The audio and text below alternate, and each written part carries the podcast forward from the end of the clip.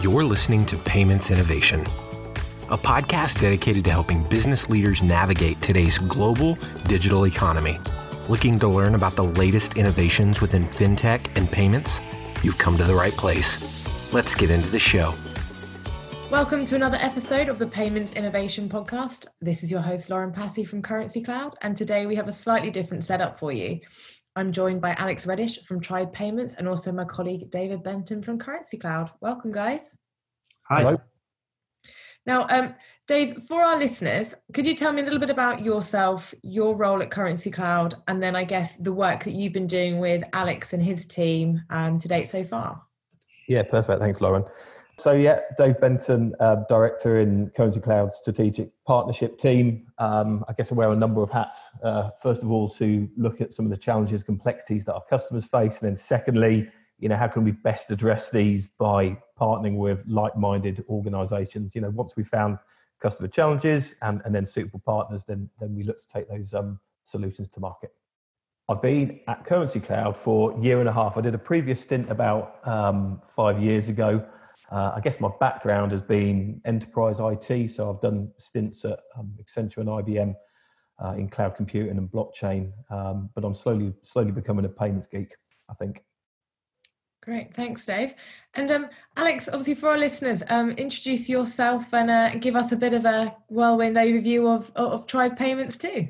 Yes, hi, so I'm Alex Reddish. I'm the Chief Commercial Officer for Tribe Payments. I think, you know, despite despite the name, we feel we're a you know we're a technology company that focuses on payments rather than just um, a payments company. Um, we've built sort of modular platform that sits across both sides of the transaction. So uh, rather than just being an issuer processor or an acquirer processor, we've kind of tried to bridge that gap and deliver sort of 20 let's call it 21st century technology um, across both sides of the coin. Um, so yeah, thanks very much for having me. Um, I'm excited to talk about some of the things going on in the market today. I think you know you'll see from the sort of FinTech 2030 report that Tribes just released that there's there's a, a great evolution in terms of what we're seeing in the market at the moment, and um, just excited to be part of it. I think. Well, it's really great to have you um, on the show, um, and especially at the early stages of the Tribe Payments and Currency Cloud partnerships too. Talking of partnerships, um, what do you think, um, Alex, the collaboration has done for the payments ecosystem? I think it's an interesting one. I think the the the less obvious one, I think, to some extent, is that it's kind of allowed us to move competition aside and focus on the end product or result. So if you look at the collaborative nature of fintech, I think it it far exceeds that of financial services. And if you look at the the unbundling of finance, if you like, the the ability for us to focus on individual niches of product, it's meant that everyone's done a much better job at focusing on the 10%. So we've we've created a much better user experience and end product, and that's meant that ultimately the, the end user has won. So, Alex, look, it's it's interesting that you talk about, um, I guess, kind of you know, fintech from a from kind of an end user perspective. I've always been of the view that, um, you know, our role is to give end users choice in the financial services that are available to them, and and by introducing choice into the market, we drive competition in the market and as a result of driving competition in the market, we actually see change across the broader financial services industry. Um, I guess Tribe, like Currency Cloud, uh, are somewhat invisible to the end user, but in actual fact, we play a very crucial role in driving innovation. You know, yep. what's your thought on that? I mean, I think the invisibility of payments has only become more prevalent. I think the principle of an embedded payment, the the removal of consumer understanding or need for care of the payment is only going to become more relevant. I think you can see many different use cases for that. So, um, I mean, the logical one, you know, based on the fact that there's there's us guys on this and ladies, sorry, on this um, podcast would be banking as a service. So the aggregation of te- technical or regulatory product um, to allow you know one provider to access multiple facets of services. I think that's a great example of invisible, payments. But um, I think the other things that come alongside that are things like regulation and the the drive. Invisible payments is much more than just the payment itself. So the need to do additional AML checks, the need to make sure that the payment is secure and safe is um, also things that need to be considered. I think as as sort of innovation garners pace. So I think that you can even look at some real life examples in terms of the consumer experience. If you think about um, Whole Foods or Amazon Go, whereby you're actually being um, verified and sort of payment is made made on the based on the hand or or the iris, and then you've got great examples in um, the Toyota Prius. I think it is not. I'm sure there are other cars out there um, in terms of access to pay at pump functionality through voice recognition, and I think actually what you're seeing is that the drive for consumer convenience becoming more and more important, but ultimately the the payment just becoming not an irrelevance, but a sort of um, a subliminal outcome of the of the interaction with the end user. So, so, Alex, look, I'm I'm really interested in what kind of innovation you see that's being driven by the invisible tech stack, and I guess to that point, you know, any examples you see that we could potentially kind of explain to non-payment geeks such as you, you know yourself and me. I think um, I think what you'll see is um, a lot of work around the interaction with the payment. So a great example is you see soft POS or, or the increase in contactless limits. And I, I accept that they've kind of um, been born out of necessity and, and sort of distress as opposed to innovation. But I think that sort of indicates a, a, movement forward in terms of what people will be able to do with that. So we see, I mean, as Tribe, you know, a definite move towards MPOS environment. So removing the terminal, allowing a customer to just transact from their phone. I think hopefully, you know, when retail becomes a more normal way of life, I think you know people will still be used to shopping on their phone. Will still be used to paying in an online and e-commerce environment. So there's going to be a a move towards blending that in terms of to online experience, and I would expect that to be um, one of the key areas for retail. I think the other piece is just the data availability. You know, everyone now expects such a rich data set from every transaction and the, the opportunity to understand their spending habits, their available balance, or or their subscription models. And I think what we've seen over the past couple of years is um, an influx of sort of real time data, and I'd expect the customer to be able to um, enhance and grow and layer upon that in the coming sort of six, 12 months. Um, I see quite a lot, and I speak to quite a lot of fintech startups in the space, and a lot of them are talking, and, and not just in payments, actually, kind of throughout um, wealth tech or even like fin data. How do you? What other partnerships um, are Tribe currently working on with regards to? I don't know. You might not be working on this, but it's just something that I've seen as a trend in terms of a lot of companies now embedding like a rewards program. As like you say, they're trying to kind of encompass this partnership and, and there's such a high expectation to have a, a, a kind of a feature and product rich solution yeah. um, even things like you know paying for goods via qr codes you know what other partnerships do you see either currently happening with tribe or in the future i think if i talk about where i would like tribe to be in three to five years I, I see it as a data business as opposed to a payments business. And i think the evolution of our business will be based on that and the partnerships that we choose to sort of engage in will be predicated on a move towards giving more real-time value whether that be through data or, or other means. Historically tribe has been very insular in its partnerships so this is one of our, our very few um, sort of external facing partnerships. So we haven't done it too much externally but what i would say is that we have um, a luxury of, of sort of a modular architecture, which means that we can break down those different facets of the transaction ourselves. So whether that be our payment application in the point of sale, or whether that be the um, transaction notification our issuing services, or in fact the merchant onboarding in our acquiring services, we have the ability to break that down into multi- multitudes of Lego blocks. And actually, that means that we're able to deliver that sort of data in house. And Alex, so um, you know, I guess we're we're somewhat removed from the end customer, as in we we sit behind the brand, so to speak. I'm interested in when you look at innovation, do you put yourself in the end user shoes, or do you look to get innovation or, or try to drive innovation directly with your customers? I think I, am not sure it's sort of relative of the, the wider industry, but Tribe makes a conscious effort to put itself in the end user's shoes. I think you know even if you look at the tone of voice on our website or the way in which we talk about our products, it's designed to be consumer facing, predominantly because if our partners don't succeed, then the end consumer doesn't succeed. And if we can inherently consider what the end result needs to be, we ultimately build a better product. So I'm not saying that you know there, there, are some great products in this market. I'm not saying that um, we're right, but it's definitely the the approach that we're going to continue to take. Alex, good question on that.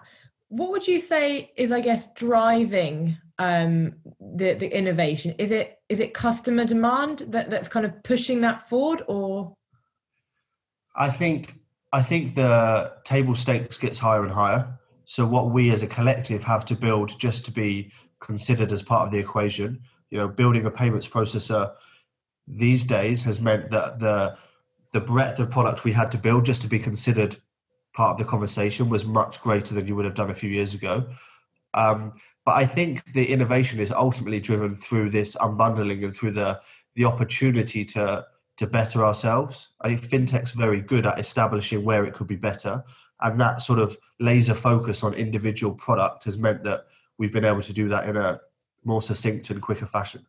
Yeah, absolutely. And I guess, Benton, from your side, where you sit on the partnerships team at Currency Cloud and you're talking to a lot of the different vendors out there from kind of start to finish um, of, I guess, the, the customer life cycle. What's your view on what's driving that innovation? Do you see it being more customer demand or do you think it's more, you know, financial services are being forced to innovate? Yeah, I guess it's interesting. So I think from a from a partner perspective, um, I, I, guess our primary focus is is our existing customer base. So, so where we see challenges or complexity that our existing customers face, we obviously look to try and address these, but we recognise that um, addressing these on our own is, is is potentially either going to take too long or is going to cost too much money. So we look to form partnerships with you know like-minded organisations who've got a common goal or a common customer challenge to address. Now, um, if we can serve that to our existing customer estate, then obviously we recognise there's demand, but then we look to try and take that within the new customers that we we work with, and, and I think that's something myself and Alex have been doing um, a lot of work around with the the card FX proposition. You know, we recognise it's a challenge within our customer estate. We we join forces to address that, and then and then we look to take it elsewhere outside of the market. But again, like Alex, you know, I think we always try and boil it down from an end user perspective because we know that our, our customers are only successful if their customers adopt and consume their services. So I think you you absolutely need to put yourself in the in the in the shoes of the end user, so to speak. And I think that's a, a quite an important point in the terms of and the context of our partnership is that whilst we've initially focused on a facet of our relationship, the ability to evolve that product offering based on our partners' needs and the suites of products that we have collectively, I think means that, as we sort of said at the beginning, this is kind of just the start of our partnership. And actually, having the, the same attitude and the same desired outcome probably means we can do some quite cool things. Yeah, and I think the I think the old view to addressing a problem was, you know, you you either buy an organisation or you either buy some technology to address that customer pain, or you, or you build that te- technology yourself. Um, you know, there's pros and cons with both of those, but actually, I think the happy medium uh, for ourselves and Tribe is, is, is a partnership approach. Uh, you know, two best of breed organisations addressing a similar or the same customer problem, um, bringing massive advantages to that end customer. Primary speed to market, but actually, you know, we take away the complexity and challenges away from that customer by by addressing those challenges ourselves, and then be able to give our solution or giving a pre-packaged solution to the end customer. And, and, guys, looking externally to, I guess, the the partnership between Tribe and Currency Cloud, what other innovation do you see happening within um, financial services that you are both quite excited about? Um, I think the real use of machine learning, not the sort of let's put it on a slide and bolster our valuation sort of machine learning, but actually proper use of data analytics. I think that's going to be a, a really interesting evolution. And I think that probably leads us to a more realistic use case for the Internet of Things and the ability for my fridge to tell me I'm eating too much or too little or whatever that may be.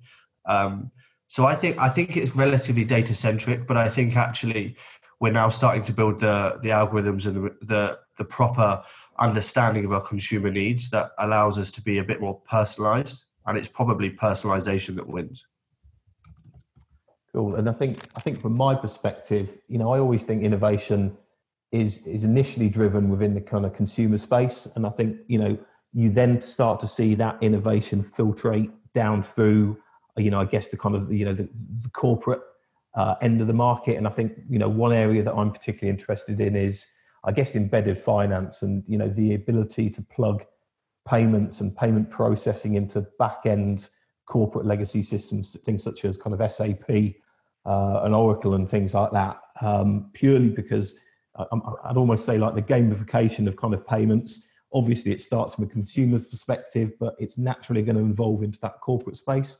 And, and you see massive inefficiencies in, in, in payments, whether that be domestic, cross border, that I think could be addressed through you know some of the embedded finance capabilities that you know Currency Cloud and, and Tribe are looking to address. Yeah, so I think I think the other interesting consideration is um, how digitally savvy the user base is now. So we're in our third generation of digital natives.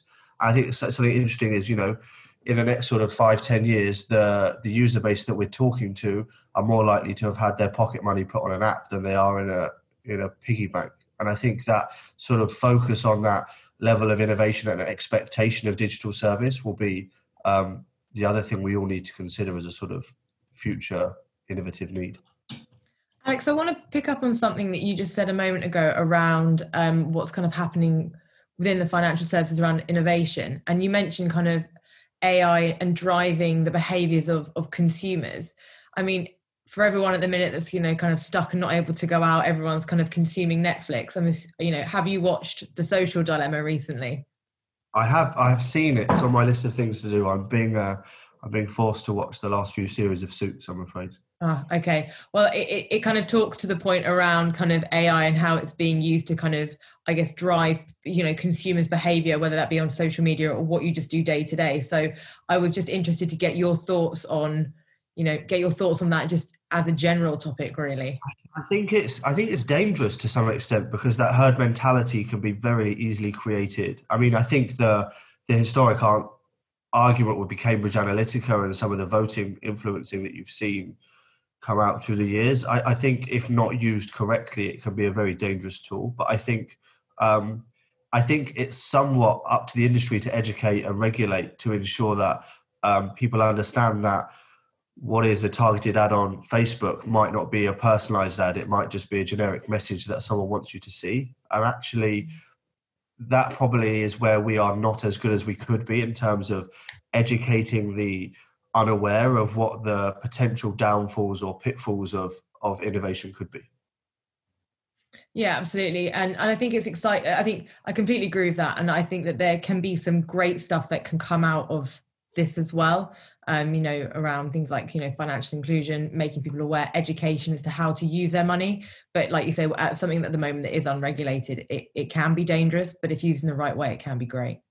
Yeah i actually think that tribe should become a regulated business, not in the sense that it takes on a license, but I think um, payments technology is something that has been relatively ignored by the regulator historically. And if you look at some of the reliance on third party processors, on, on the ability for Tribe to provide infrastructure to those in need, there's no reason why Tribe shouldn't be um, beholden to higher standards than GDPR or, or, or something like that.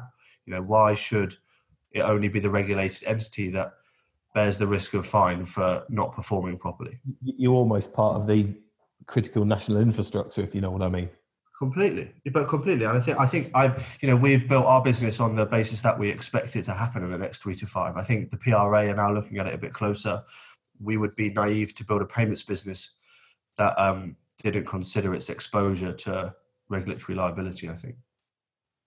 Yeah, and you see, you've got that challenge of being you know reliable and consistent and um, you know something an organization can build their business on top of but you've also got the dilemma of being innovative and quick to market and I, I think that um, you know if i go back to my one of my first sales decks at tribe it was always about bridging that gap between innovation and resiliency and that modularity we believe allows us to do so but i think the interesting thing that comes from regulation and ultimately comes from scaling your business to putting people live rather than selling a to use my earlier example, a, a, number of slides with some buzzwords on it.